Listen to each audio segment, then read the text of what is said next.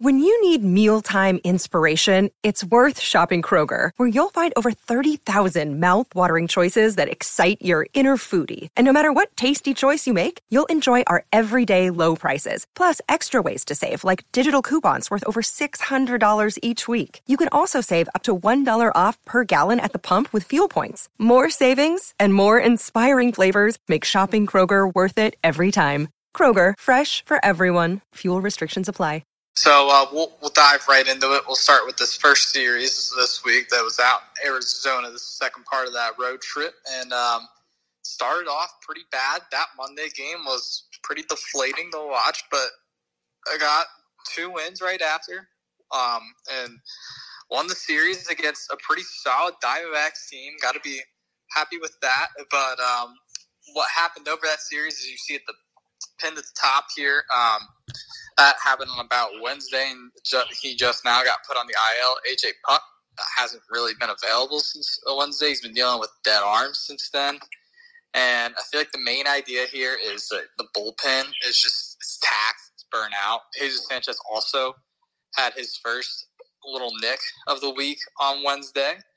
And um, he had a second one Saturday during this Red series that we'll, talk to Kevin about since he was there for two of the games. But um, the Red series was pretty deflating.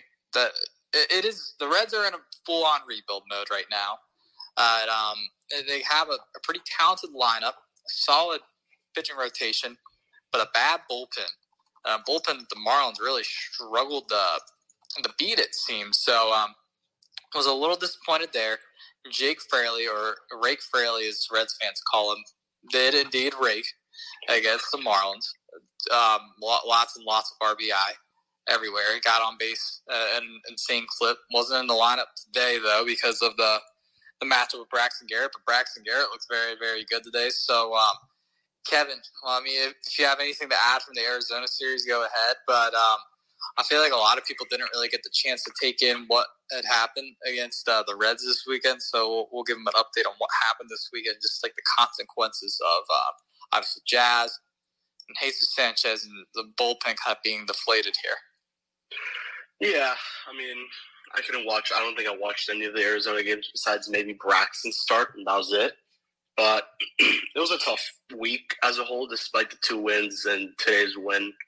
And, you know, obviously, you're, you lose Jazz possibly. Jesus Sanchez is on the IL. Puk is on the IL. It's been a tough week, and it looks like the bullpen started to really crack. I mean, we saw with Floro on Friday, he gave up the the homer to Jake Fraley. It was a three run bomb to eventually lose the game. And then uh, yesterday, I think it was Matt Barnes who inherited Sandy's runner, and he allowed him to score. It was it was not a fun series. Besides today, where the offense looked, I mean, I guess pretty good. Garrett Cooper was back. Braxton pitched very well. No other way to put it, but man, it's been a tough week, Grant. I mean, you kind of hope that little by little these injuries uh, don't pile, continue to pile up. Kind of hope it stays at this, and little by little, guys start coming back today. Having Cooper back was huge.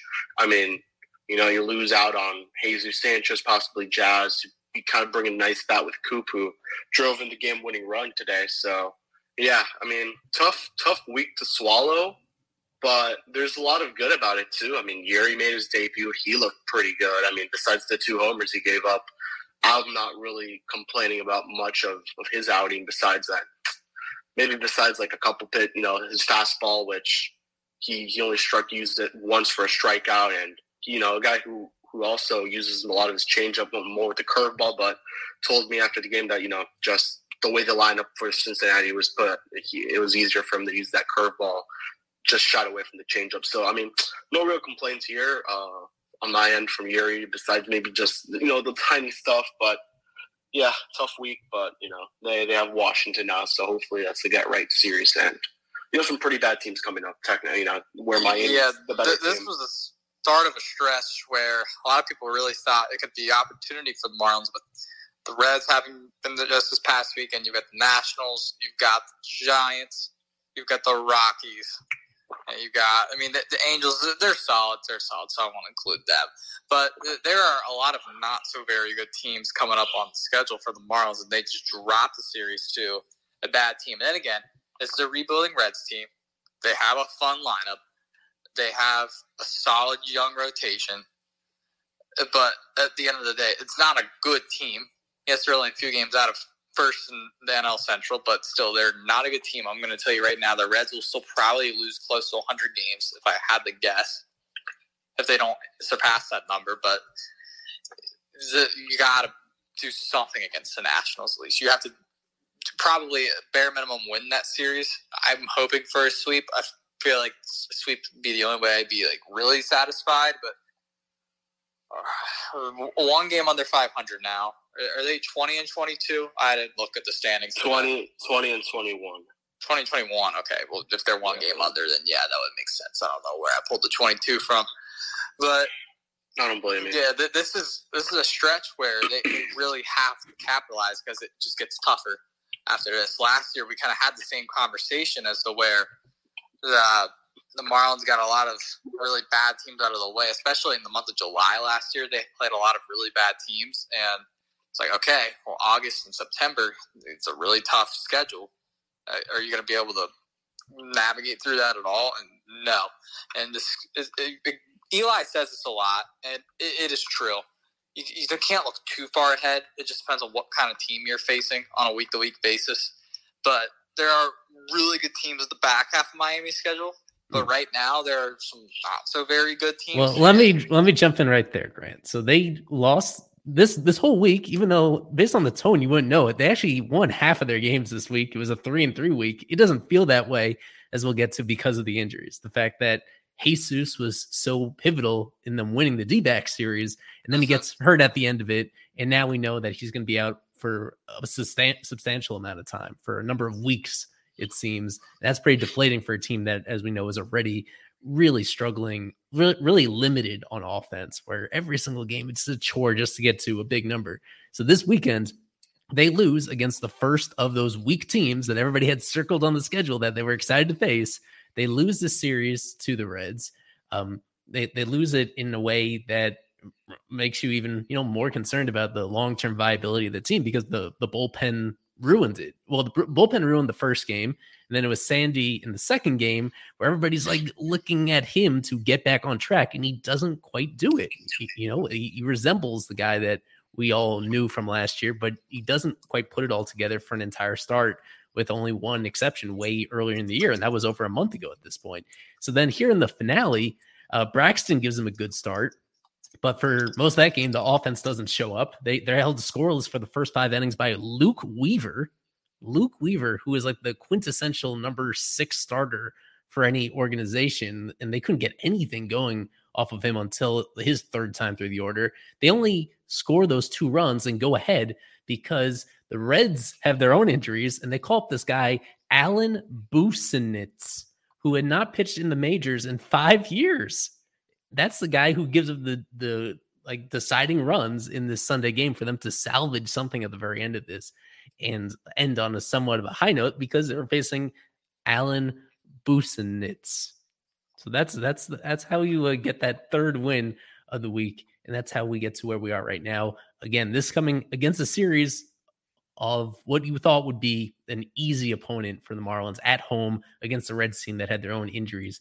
And the fact that, you know, they just barely won that one game in the series, that they were outscored in the series overall, um, I, I think that should tell you that there really aren't a whole lot of opponents at all that you should feel super confident in the Marlins steamrolling. There's just not that much of a talent advantage for them at the moment, given their own injuries, given some of the guys that are still very confusingly underperforming for this team, especially offensively. Um, yeah, so there is, I think, goes without saying that there is certainly a big question about whether they can maintain floating around this 500 mark, regardless of who they're playing against. Right, and you did mention the Reds are dealing with their own injuries. They got lucky missing Nick Lodolo, he just went on the 15 day IL, got scratched yesterday. I miss TJ Friedl, who, like Jake Fraley, has been seeing the ball very, very well recently. The Reds have done a really good job of just identifying guys that can plug and play in a rather weak lineup as they're navigating the, the early years of a full on rebuild before they wait for their top guys to come up. And the Marlins just missed some of their top prospects, too. They're expected to probably call up Matt McLain, Christian Encarnacion Strand um, in like maybe the next week or two from the Reds writers I follow, and of course Elly De La Cruz is going to be up at some point as well. So the the Marlins are lucky that that was only two of three in that sense. And like Ely said, you can't really feel good about them steamrolling any team because there's a talent disparity right now. But the Nationals were the team they owned last year, and the Nationals are probably the reason why the Marlins didn't lose 100 games last year.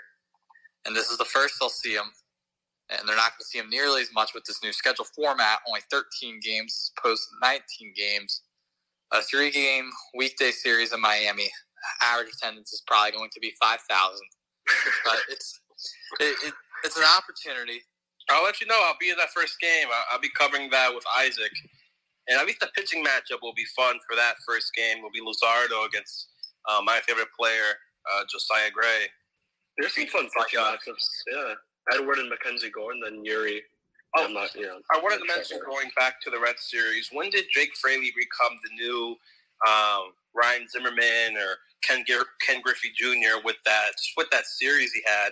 I don't know if Ely had. I think Ely puts that out where it compared to all the Marlins players, um, he has like the third most RBIs at loanDepot Park, which is just crazy to even think of. It's pretty sad. And it says more about the offense than it does about Jake Fraley. Yeah, I, think he's tied for second. Tied for second for most RBI in loanDepot Park. Only tied for third. Only tied for third. Don't give him too oh, much oh. credit. He's behind oh. Jazz and he's behind Soler, although we don't know if Jazz will be adding to his total in the near future, depending on how this injury shakes out. Yeah, four RBIs in each of the first two games of the series. And yeah, he got some against Sandy, he got some against Floro. I think that was the first game. So not even against the cheap competition. Like he was he, he was doing it against some of the best that the Marlins have yeah, to offer. Credit to him. Yeah,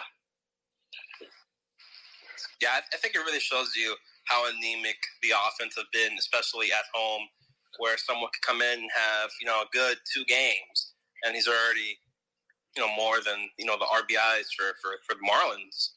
That, that's just crazy to think of. Looking at it right now, Jorge Soler, twenty games, eleven. You look at Jazz, 9, 20, and he just tied with our best hitter, Arraez. 20 games, 8 RBIs. This guy did it in two. He didn't even have to play in the last game of the series to even crack that list. And that really just shows you. I don't know if it's loanDepot Park, if it's the players adjusting to it, but it, it really shows you how bad the offense is, um, just compared to the rest of the league. Well, it also shows why their run differential is what it is, and why they shouldn't be where they are right now. And not to be that guy, but you know, when you look at the Pythag record, they're way under 500. I think it's like 10 games under, or just under that. But yeah, I mean, and you know, and even this year, it's like the offense was bad, but like they scored some runs. You know, in game one they scored, I think it was four runs. In game two they scored five, and then today they scored. What was the number? Four. Four. four to one went three. Three to one win. So it's not. This series wasn't about scoring runs. I mean, when you look at game one, you, the easy blame goes three one today. It could go to the bullpen, I would say, because Eury. I know he gave up the two homers, but my looked good after he came. He, right after he came out, it was it was everyone else. You know, the, the Marlins got right back on the board. I believe. Yeah, they scored two runs in the fifth, in the bottom of the fifth against Ashcraft, who didn't didn't look all too good that day. Yeah, his last uh, pitch, I believe, was a home run. I, I think yeah, to, it was like pitch 100. I think was that home run that he got pulled out on. Yeah, it was. I think uh, it was homer to the Jazz. I think. Yeah, but yeah, yeah, I mean, Eury looked great. I mean, for someone who's uh, debut, 20 years old, you know, against I don't want to say tough competition, but you going up against you know we think we Drake Fraley did. Jonathan India is always a tough guy to get out, and and you know to go out there seven Ks, a lot with his curveball. Um, you know, I didn't expect him to you know go lights out, no hitter, perfect game, complete game shutout, but to to do what he did and his first MLB debut, not even AAA, anything like that. You know, barely going eight innings, seven innings in the minors to come out there and do that against an MLB team. Um, really showed a lot. I think it's a good it's a good start for for Eury. I will say I wouldn't say he did great. He was good, but he, you know you have to keep in mind he gave up two homers and and that's there were some really long at bats too. That there, that's there were just unnecessary. Yeah, it was like a ten pitch one. Yeah, that was Fraley. There. Fraley that had was um, Fraley. That was Fraley. at that. He was. Yeah, that was. I think you got to give him MVP. Like, yeah, he gets MVP for for the series. well, nobody picked him. Nobody picked him oh. in our prediction contest. An MVP why. of the series really should be a moral in All things considered. Yeah, I mean, I, I, understand how the scoring works. I did pick a, a Reds. Yeah, like a 15 pitch out. Tyler Stephenson hit that first home run, but he didn't really do anything after that. Oh well. well we'll take a quick look ahead here to next um, week. I mean, we've already talked about the Nats, but I want to talk about. Can we? Does Eury pitch against the Nats this week, Ely? He does. We expect him to pitch on Thursday. Yeah, I, I, do think it's worth a little bit more time on the injuries and how they affect how we feel about this team right now. Mm. So you have two guys now on the IL for sure. That's Jesus and that's Puk. And as a pitcher, Puk it's a minimum of 15 days. As Skip explained post game, they wanted to get done right now, even if they felt like maybe he could get through this without too much trouble. They wanted to get done now just so that they can retroactively backdate it and get those 15 days done as soon as possible. So that was the explanation for that, where he hadn't pitched since Wednesday, and they could actually they could backdate it up to three days is the rule here, which means that you know, knock on wood, he's back within two weeks.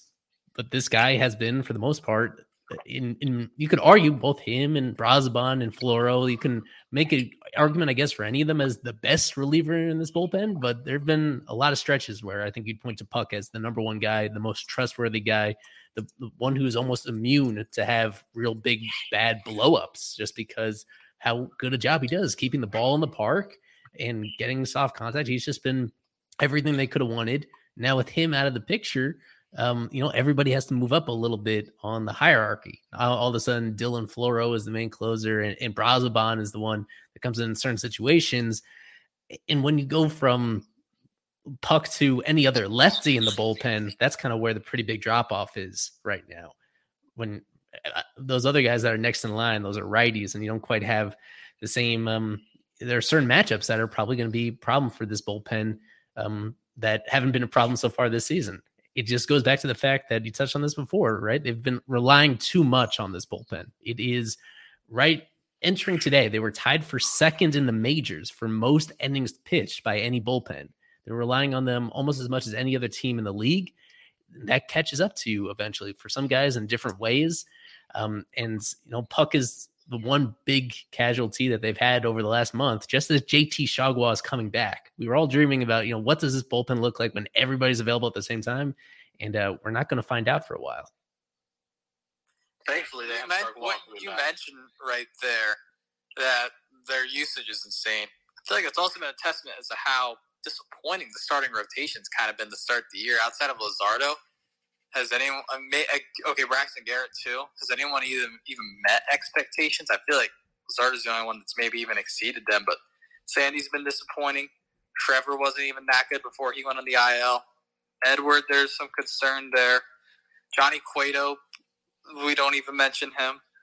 The, the rotation's been it was mentioned as a strength all off season. It's been mentioned as a strength this entire rebuild, and it it might be a, a bigger weak link than a lot of us are thinking. It's been able to hold up, Grant. I mean, Braxton today held it down.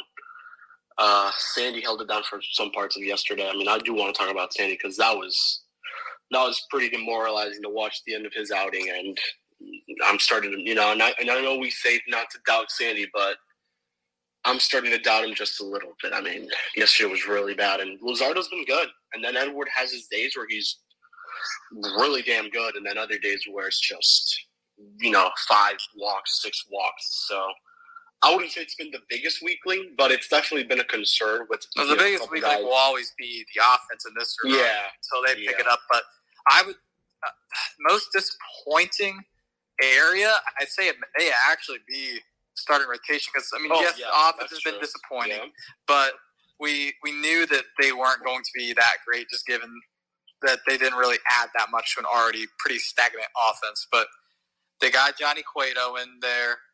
Sandy's coming off a Cy Young. Edward Cabrera might pitch a full season. Trevor Rogers looking to bounce back after a sophomore slump. And, and you hope Trevor comes back strong and you're right. kind of hold it down while he's in the rotation. And right. Braxton, if he keeps doing what he's doing, you feel pretty good about some certain guys. And man, I mean, I know Sandy went seven and two thirds. He struck out nine, but he gave up six earned runs. Like that's pretty damn bad. And, and I know Matt Barnes a lot. You know, he inherited two of those runners that Sandy left on base, and he he, he gave up a three-run homer. He couldn't navigate around Jake Fraley.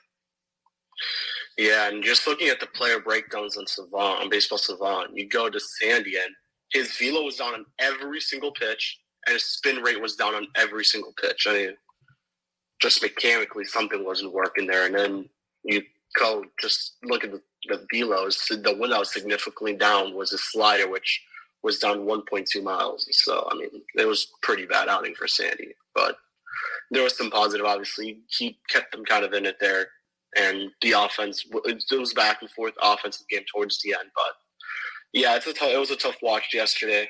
Watching Sandy kind of just try to hold it down, and the offense really didn't provide him with anything until the fourth inning, where they scored the first run of the game, and after that he gave the three run bomb. I mean, it's it's it's weird with Sandy. I think he'll make adjustments. Obviously, he's he's a guy to do that, but I don't know. It's just such a like demoralizing series is the way I see it. Besides today, where they looked good, but I mean, at the end of the day, they did have some big opportunities. They they used some of them. So, and you really can't be losing to a bullpen, a Cincinnati bullpen game where they use Derek Law as their starter, and then you just go down the list, and it's just you know that, that red reliever is not good. Alexis Diaz, and even Alexis is the only good arm in that bullpen, and he struggled on Saturday. He walked three guys, and you know he, he loaded the bases up for Yuli Gurriel, and you know I, I guess the pit he had a pitch clock violation, so he started off oh on one. And I guess that just screwed Yuli the rest of the way over. Then he swung on every pitch after that. He swung, well, that yeah. slider that he swung at the end of the game. I mean, why? Just why? I, I was this man wanted to be the hero on Cuban Heritage Night. He was looking were, for every pitch. They were chanting. They were chanting his name. There, Yuli, you. The, the whole Cuban section was chanting his name, and he did that. That's pretty bad. I think the really more, bad. the most surprising part of that ninth inning actually was Jean Segura got on base and uh, yeah, he had an RBI today. Didn't he have he like eighteen walks this series? 18 or 8? He's exaggerating. He's just exaggerating oh. perfect. Yeah, Segura overall, this is what this this is what I was calling for that they would give him a breather after he had that ejection. They they listened on Tuesday, they gave him the day off. On Wednesday, they gave him the day off. Thursday, the, the scheduled day off. Then he's back in there. And he by his standards, this was a dominant series. By anybody else's standards, you know, it's it's it's mediocre. It's something. It's um it's progress considering where he was before. He got on base three times on Saturday, and then here on Sunday he got the hit that. Which one was it? That was the game tying hit, one that tied it up. It the, they fell behind yeah. by one. That's a very high leverage situation. I mean, it was a ground ball. The issue is that he continues to hit everything on the ground, and when you do that, um, you're just not going to get anything more than the occasional single. So he's not totally fixed at the same time, you know, his performance thus far this year has had some bad luck going in with it. And I'm glad that you know he found a hole uh, in this most recent game to get on board. There hasn't, there weren't any egregiously bad defensive plays by him during this Red series. I feel like he should be better than he's shown as a third baseman, as unfamiliar of a position as it is. What was else? But the other thing I was going to touch on with the offense is now the other injuries, at least temporarily. Maybe fingers crossed things go well with Jazz when he sees the specialist that he's seeing about his foot. But that's um that's never a great sign when you have to consult an outside specialist. I would not be surprised if he follows Jeezy onto the IL for a brief period of time at this point. And without those two, they have no left-handed power whatsoever. They have they have Luis Arraez, who is an awesome at everything except for power, and they have Wendell, who is is still really not hitting at all since coming back from his injury. When he's on, you know, he's a useful offensive player, but again, everything except for power with him.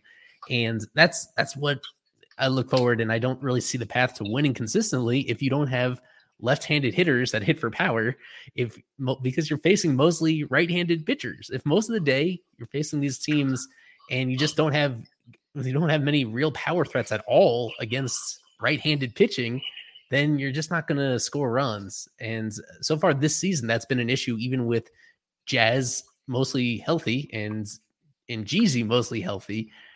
Without and without those two, it's scary to think exactly how limited they are most ma- matchups because of that absence of power from that side of the plate. Just to add on to Jean Segura, he walked five times in this series and only struck out twice. He obviously has uh, he had the RBI today. So I mean, it was a good series for him. And then got on base. That's all you really asked for at this point. he went up.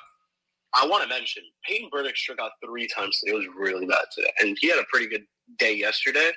And overall, I mean, he's been on a nice stretch. Just excluding today's game, which Baseball Reference hasn't updated it, but just looking from the Arizona series to this one, he's hitting 308, 357, 692 with an OPS of 1.49 with a homer and two RBIs. And it's been um, nice. It's been nice to have a guy like Ben Burdick who we kind of rely on. He's making the case to stay. His obvious, the obvious issue is the, the strikeouts, and he's actually walked a couple times, which is nice. Can I bring walked. um? Sorry to cut you off, Kev. Can I bring something up into the discussion? I wanted to bring up the catching position and how just I wouldn't say bad, but that's just that would kind of like be putting it nicely. How horrible! It was bad. No, no, no. Terrible. No, no good. Bad. It was bad. It was horrible. I like, think it's the worst overall catcher group in Major League Baseball. The like, Lions, the, the, Tigers are pretty bad though, right? Um, besides Eric Haase. Eric Haase at least can hit the ball. He can hit a couple homers for you. Like he won't, you know, he's more of a DH type guy, but still.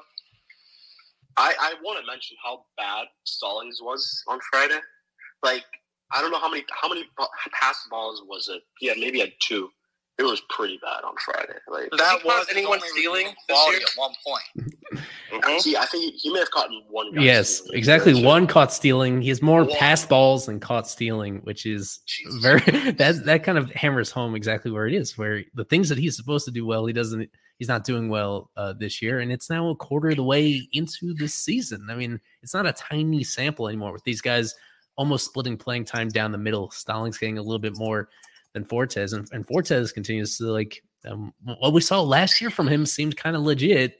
And the fact that he's coming so far below um, replicating that, it puts him in a really um, tough situation um, at that position. Right now, by wins above replacement, they're the worst catching position in baseball. Um, so it, it, that's that's a hole. And I mean, the issue is with that one, there's just not a whole lot of conversation to be had about what to do internally. There's nobody that you would call up at this particular moment that is really going to help in that case, even if you do something drastic.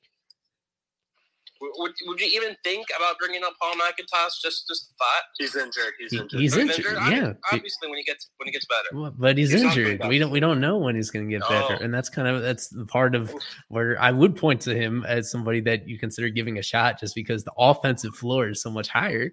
Uh, but for this moment, it's just Austin Allen or bust. And Austin, and Austin Allen had uh, he was a guy that had an 0 for 40 streak not that long ago. More recently, he's been fine, uh, but he's he's, al- he's also a very flawed player defensively, and he also strikes out a lot. And he doesn't he doesn't run. He doesn't run much faster than Stallings does. He he occasionally hits the ball hard and gets rewarded for it with extra base hits. He's been he's been playing better lately, um, but he you don't really get anything from the stats because he's been at AAA for several years now. So you don't really learn anything um, from there. I, don't think that that's a guy that you really get. That's not somebody that you really have significant hopes for if you were to call squeeze What's, into uh, this mix. Wilson Ramos doing nowadays? Oh my God! Don't even. yeah, like the that. only thing, and and you know, after Allen, like it doesn't get any better. You have Santiago Chavez, who's been pretty damn bad he can't hit. I mean, hits more than Stallings, but he still can't hit. Time for then, Banfield. Banfield is good defensively, but you know, excluding today's game where he had a homer, he's hitting 198. So, do they look um, outside the organization? Is it like I know I you only want to trade for a catcher at this point? I just want to mention think, they were rumored for Sean Murphy this offseason, and they didn't go through with it. Yeah, and I think they, they mentioned Contreras too at some point, right? Or was that a couple off seasons yeah, ago? For a few years, they, they yeah. have been. Yeah, I mean, I think if you're up over under 500, you have to look for a catcher. Oh, well. Well, it's about half hour of us. Why don't we get to the fans here, shall we? So, um, first off, you guys know where I'm going with this consider becoming a super subscriber, super follower, whatever you want to call it. It is the best deal that's out there on Twitter. Three dollars a month. That is the lowest you could have made it. You get all access to everything Fish Stripes. You get all access to the gift database. You get to play fantasy sports with us. We have a super subscriber fantasy baseball league. Um, win prizes. lots of giveaways. The game notes that they give to the media before the games, you guys get them. That, that stuff is the Bible. It's good. It is uh, every Marlins stat you could want. What else are we thinking How much? here? Um, series Again? predictions. You can make those. I think we still have a super follower, super, super subscriber leading our standings after that series. Um, I know Kevin's up there towards the top. I'm not. Um, what else? tough. What else? Oh, you get the. Of course, we always mention it in here. You get to um, you get the first priority to ask questions. Anyone who has a question can ask it, but we will give the super subscribers first priority. And then again, this is all just three dollars a month. It is definitely worth the deal. Is there any benefits I missed, you guys? That's Oh, about it. I, I've been toying with the idea of dropping occasional scoops on there before I feel comfortable Ooh. making them public. I feed them to the super subscribers first. I was thinking of doing that with the Eury call up, but um, held back in that particular case. But that's going to be part of it. And, and yeah, the giveaways, we have some stuff lined up in the very near future um, regarding Marlins stuff that you get for free of, as part of your, it kind of pays for itself, is what I mean with all the generous stuff that we try to tease in throughout the season, all and all, really all year round. Yeah, and then again, it is literally the lowest we could make. It is three dollars, three dollars a month for it. We're bringing Romeo, who is who was our I think our first ever super subscriber. Probably. He won our fantasy football league. He's loading in. And again, anyone who has a question, you can go ahead and request. This is the fan question time. This is the fun part of the show. That's why we do this. So, Romeo, what do we got? How's it going? How's it going? Um, happy Mother's Day to anybody that's listening with their mother or just to your parents in general. Um, but I'm not here to ask a question. I'm here to spread propaganda, and his name is Justin Lawrence. Pitched two innings today, had three Ks, and closed the game for the for the Rockies. His last his last outing against the Mets, what I last seen, he had yeah, he pitched an inning, struck out three, and walked one, and got the loss. Yeah, I, I mean that feels like that sounds like a average stat line for most people, but it's still somebody that they should look at, especially with getting injured. I know we need lefties, but I'm done with the Sixto talk. I'm moved on to now. Oh, every six, other week Sixto's done. about Sixto's done. He's he's not in there. They're not relying on him anymore. If he comes back, great, but they're no longer relying on him. I'm looking at his game log on the fantasy baseball app because that's what a rational person does.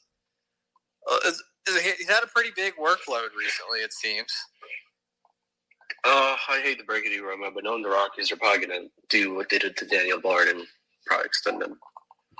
The Rockies are not a logical franchise sometimes with their trade shifts.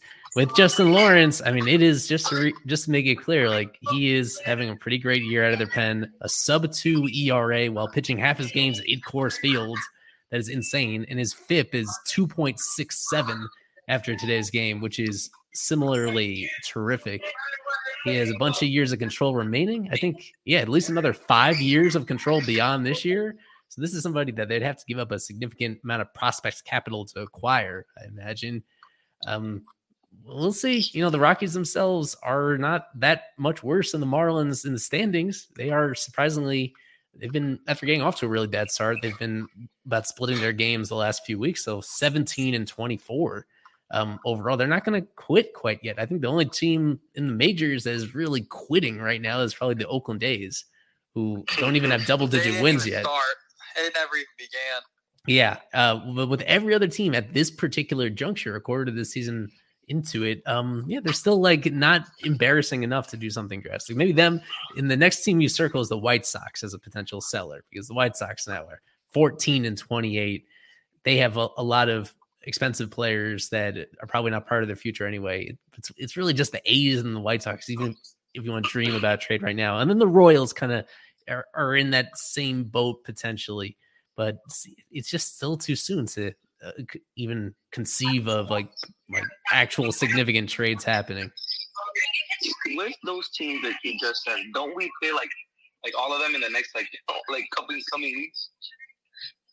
What about that? Uh, like I'm, I'm just asking. yeah, we, It's I know that the, the Royals are up on the schedule soon. They they they literally they literally play each other back to back. So they begin a series with Oakland on June 2nd, and then June 5th, they play the Royals. And then they head to Chicago to play the White Sox on June 9th. So, yeah, there, there should be uh, at least one sweep in there. At least you would hope. No, you gotta be careful. Gotta be careful. You might have said that about this Red series. A lot of people said that about this I Red series that. too, coming I into it. That. So be careful. Although I, I assume the jokes are going to be flying next month when those teams come to town about uh, because both those are in Miami. So that I guess that would help on paper about having those teams fly in and just telling them leave this player behind with you while you're here. Once we get to that portion where it's still yeah like three and a half four weeks away, that's kind of the time where maybe you start contemplating these deals actually happen if those teams continue to free fall between now and then.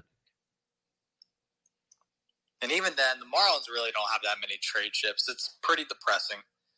Uh, the farm is, is not great. There aren't a lot of like really really good trade chips. If you want to go trade for let's say Tim Anderson, I think would be the best get from many of those. He's not even been that good. He's been. A, he, he really hasn't. But coming back from injury. Ask for a lot for him. We might as well trade for Yasmani Grandal. Oh my god! Never, never, bro. He can. He, no.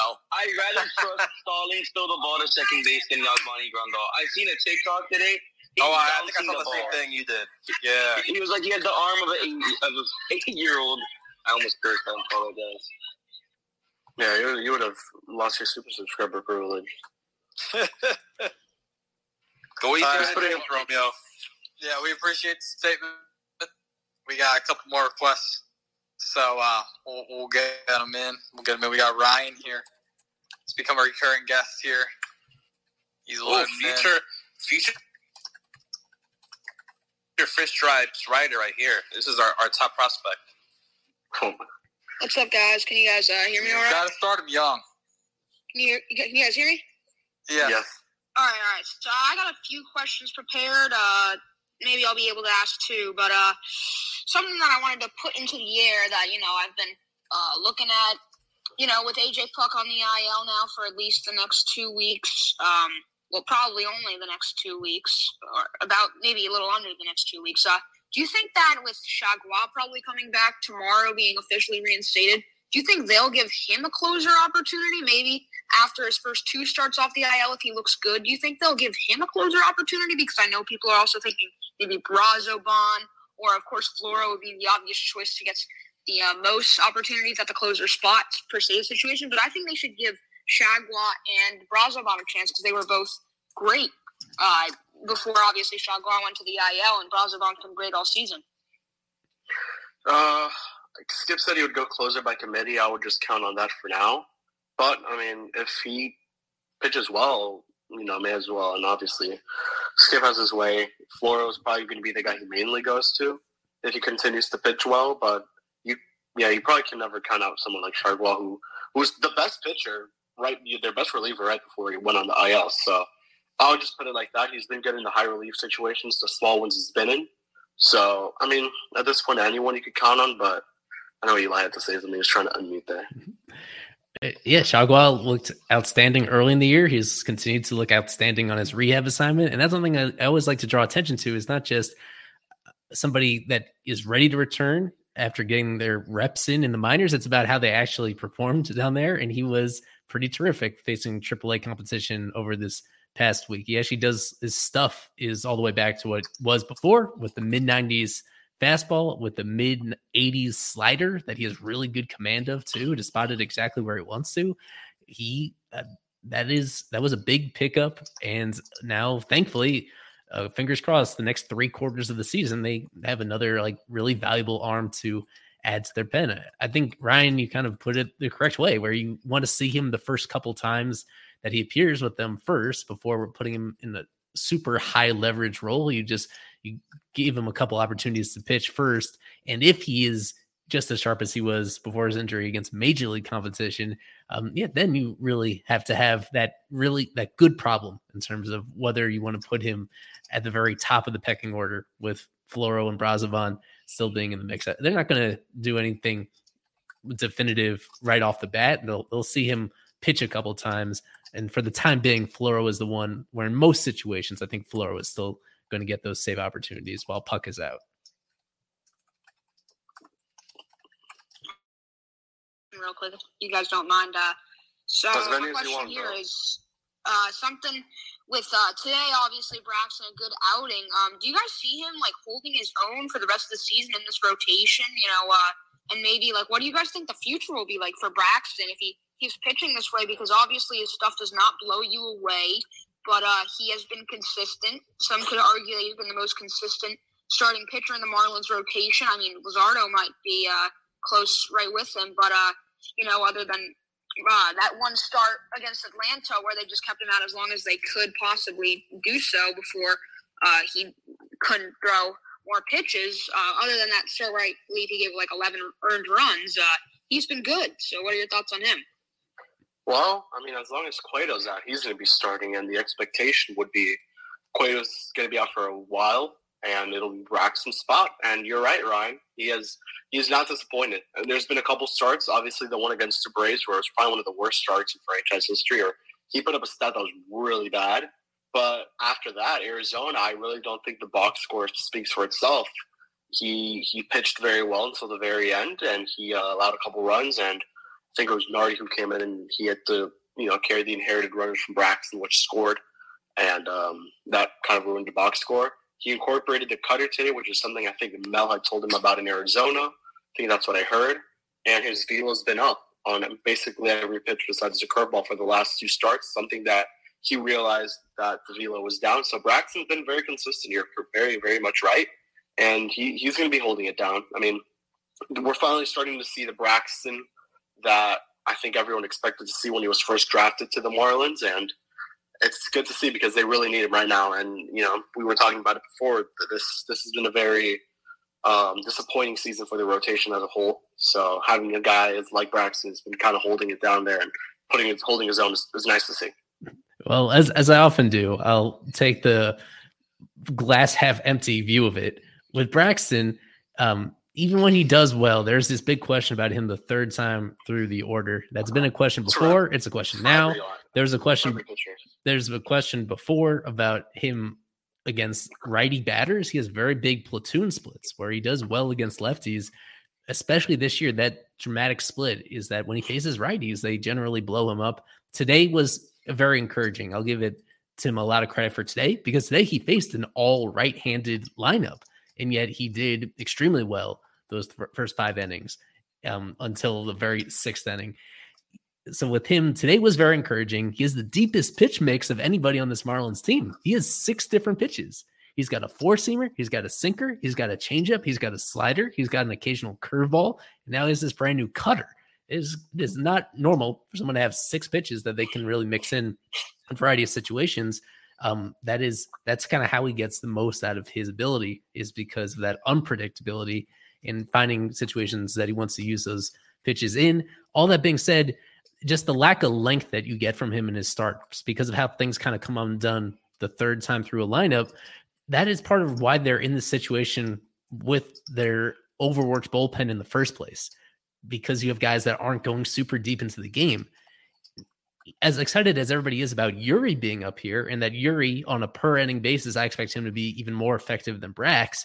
He is he even more so. His innings are going to be capped very tightly in order to get him through as much of the season as possible. He's not somebody that's going to go deep into games either.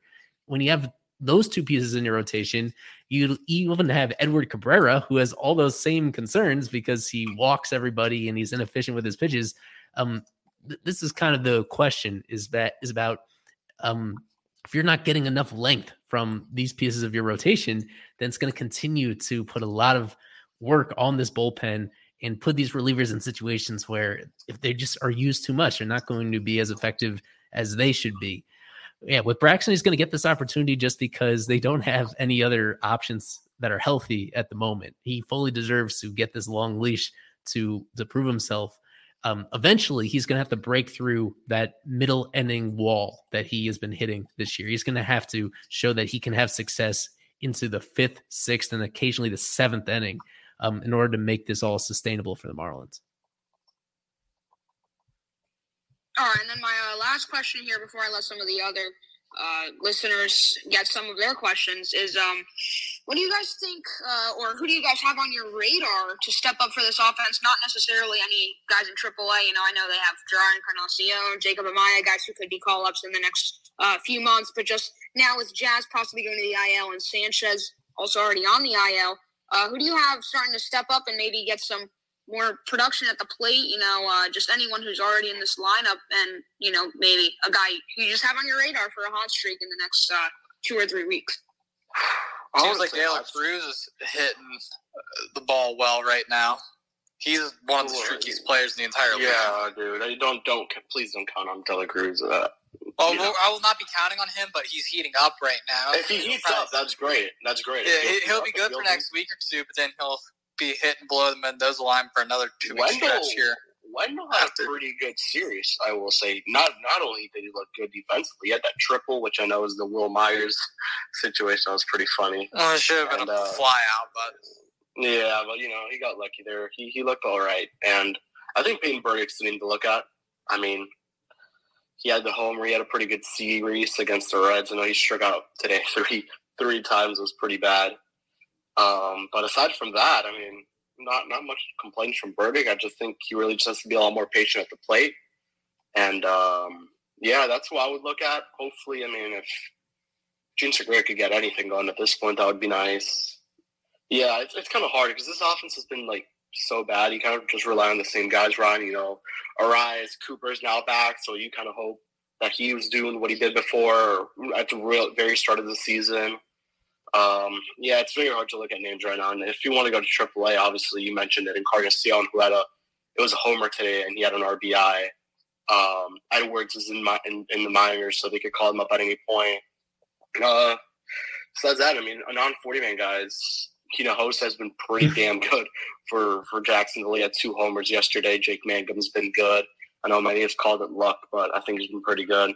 So there's there's guys in, in AAA, but right now in the current roster, I think I would only mention Burdick and and maybe Wendle.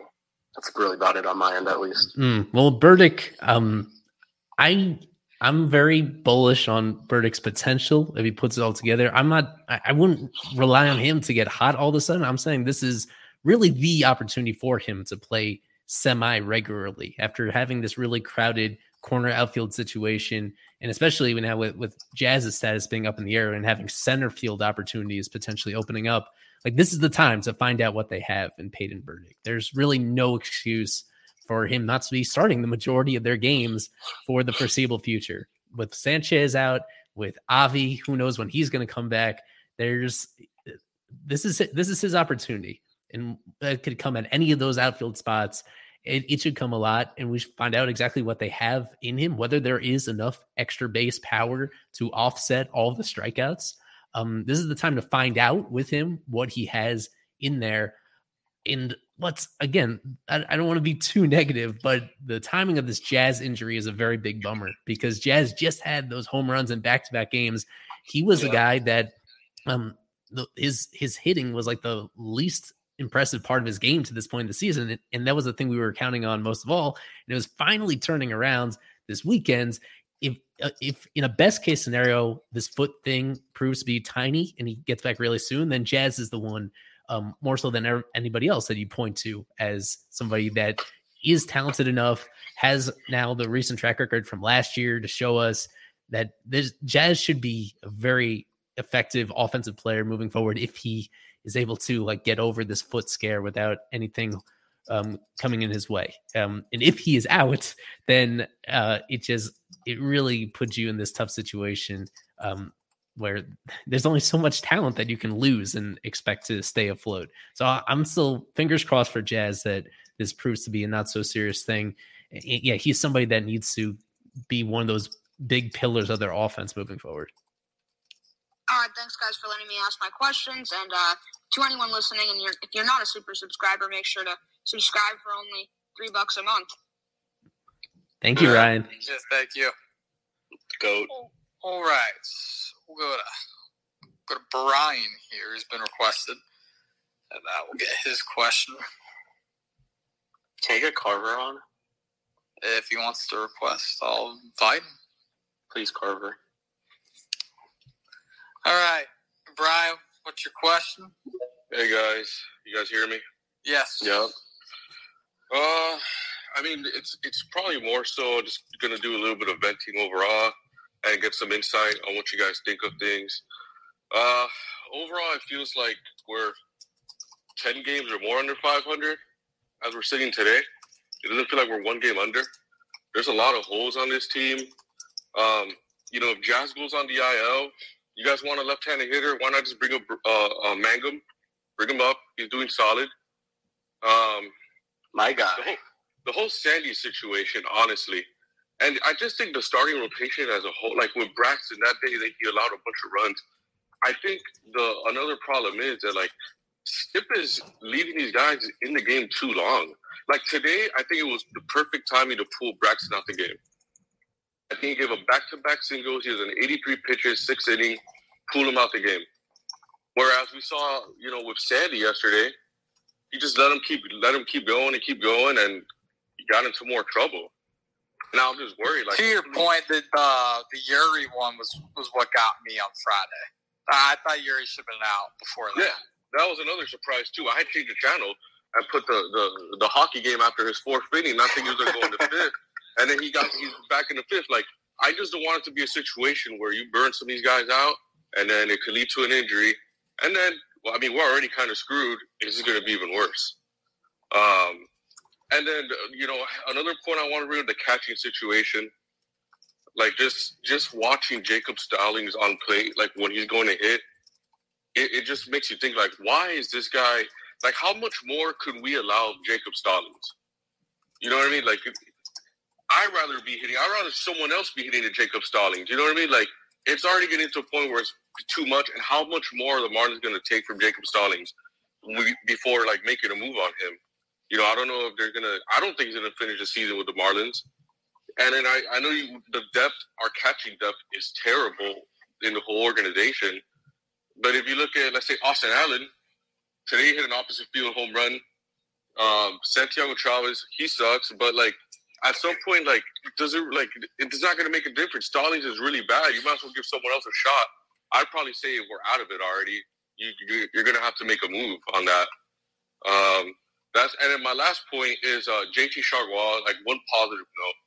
There's not a lot of positive, but I'll, I'll say one positive note. JT Chargois. Um, watching him yesterday in person in uh, his his final rehab, um, you know, uh, outing. Um, just what I noticed, like man, JT. As soon as like I was sitting by the bullpen yesterday, dude, the guy was just focused, just to himself, not really chatting with anybody. Like you know, he wants to be back. I mean, he proved it with the the strikeout yesterday, and he, I think he had like I don't even think he even hit like 15 pitches in yesterday's inning that he pitched. So I'm I'm pretty excited to have him back, and yeah, just that's that's all I had to say. Thanks thanks for allowing me the time. Nice, yeah, sports man. If that's all you got, then uh, that was a good one. Yeah, good stuff. Yeah, because that, you touched on some things we already mentioned on here, where I understand what you're saying about the starters, and um, yeah, sometimes putting them in those positions to fail when they've already done something good, and you want to, you really want to like hand it over to a fresh arm, but we're at a point where they they've just been so reliant on that bullpen. They've they've used them for the second most innings of any other team. If, you can't always pull the starters at the optimum time, otherwise you're going to overuse the relievers, and then you have you know AJ Puk getting hurt all of a sudden. It, it can come very suddenly with these guys. You don't know where the breaking point is with these relievers all the time. Even if you do try to give them ample days off in between and limit them to less than two innings in all their appearances, that's the other side of it. Is um there, no matter who, no matter which way you do it, you know, it's damned if you do or damned if you don't. Either the starters are in a position where you feel like you're pushing them too far, or the relievers are in a position where, um, yeah, you put you're setting them up to get worn out, and you're digging deeper into that depth that um you don't know when that drop off is going to come with the quality of the relievers right now. The only solution is the starters should pitch better. Uh, we had higher expectations for these guys. That Sandy based on what he showed last year, he was pitching deep into those games and he was still looking strong and efficient and calm deep into those games last year. So they were re- relying on him to do more of the same. And they were hoping that somebody else in this rotation, anybody else, could consistently go deep into games. And some of those guys got hurt, and then the other ones that are in the rotation right now just aren't doing it. So that's the problem. Is you just need the starters to pitch better, and that solves a lot of issues. But the starters are just not putting guys away as efficiently as they need to, and they're throwing a lot of high stress pitches because there are all these runners on base that weren't expecting. Then yeah, the team's just not going to be very good. It's kind of as simple as that. You just you need those guys to pitch better. And on the catching front, I understand the frustrations with Stallings. I, it's just Austin Allen is not the answer. They just don't have an answer for internally for a catcher right now. Um, and it is fair to ask, you know, when do they find something outside the organization that might be an upgrade? Um, it's and there is some urgency building because their catching situation is as bad as anybody's in the league. It, it's just really hard to like find a decent external option out there that another team is willing to give up for you at this stage of the season when we're only a quarter of the way into it. Oh, one last thing, guys, before before uh before I get off, um, our bullpen situation, just like overall, like if we start losing guys in the bullpen, like I feel like we're screwed. Like I feel like in in like AAA, you know, I mean, just AAA in general. Since I watch them closely living up here, like there isn't really a, lot of good answers, honestly. If I feel like start guys start to go down, um, uh, yesterday, like Soriano, he allowed like seven oh. runs in like two innings. He had a terrible, terrible yeah. outing yesterday, and, and that one really hurt, especially since he was just up like here recently. A lot of hype on him. I was like, man, he's like our our bright, like our what to look forward to in our in our in our bullpen in the future. I don't know, man. It's it's looking kind of rough, man. Yeah, they, they really did my boy uh, Soriano tough the other day. Well, Bryan, we thank you and uh, some good questions for you. So thank you. Thank you, guys. All right, we'll bring Romeo in here. Alex Carver's in here. Kevin really, really, really wants to hear about the minor leaguers, so we, we can do that here briefly as well. I have Romeo in here. Anyone else who has any questions, go ahead. Uh, so we seem to be wrapping up here just a little bit, but um, Alex Carver, you've been put on the spot. Kev wants to know about what Jacob Miller did. Oh, I know. We I spoke to Carver, but I'll let Romeo go first before we do minor league talk. Oh, I was gonna. You uh, had asked, or well, Ryan had asked who needs to step up, and nobody said Jon Berti. I feel like he's just not doing enough, especially on the on the bases. He gets on base and he just sits on on the first base and just doesn't want to run. I don't know if he's just like not confident or he's just.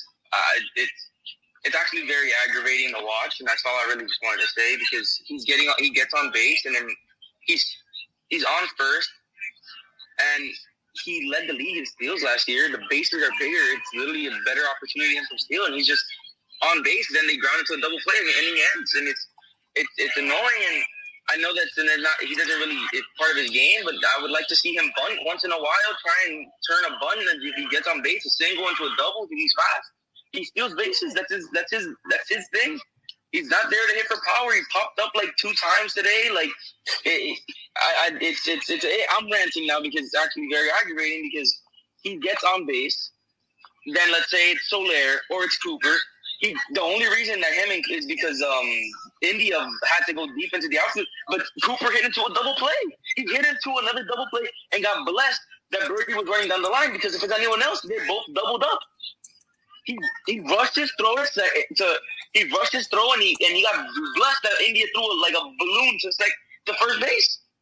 You have to seal. You have to run. It, against we got swept in, against um Atlanta, bro. Austin Riley's in the outfield. He's not stealing. He's in the outfield and he's just watching him. I, it's, it's, the most annoying thing to ever to watch ever. It's, it's I'm sorry. It, it's just annoying because they end up grounding into double plays oh, they strike out two times. There's an out.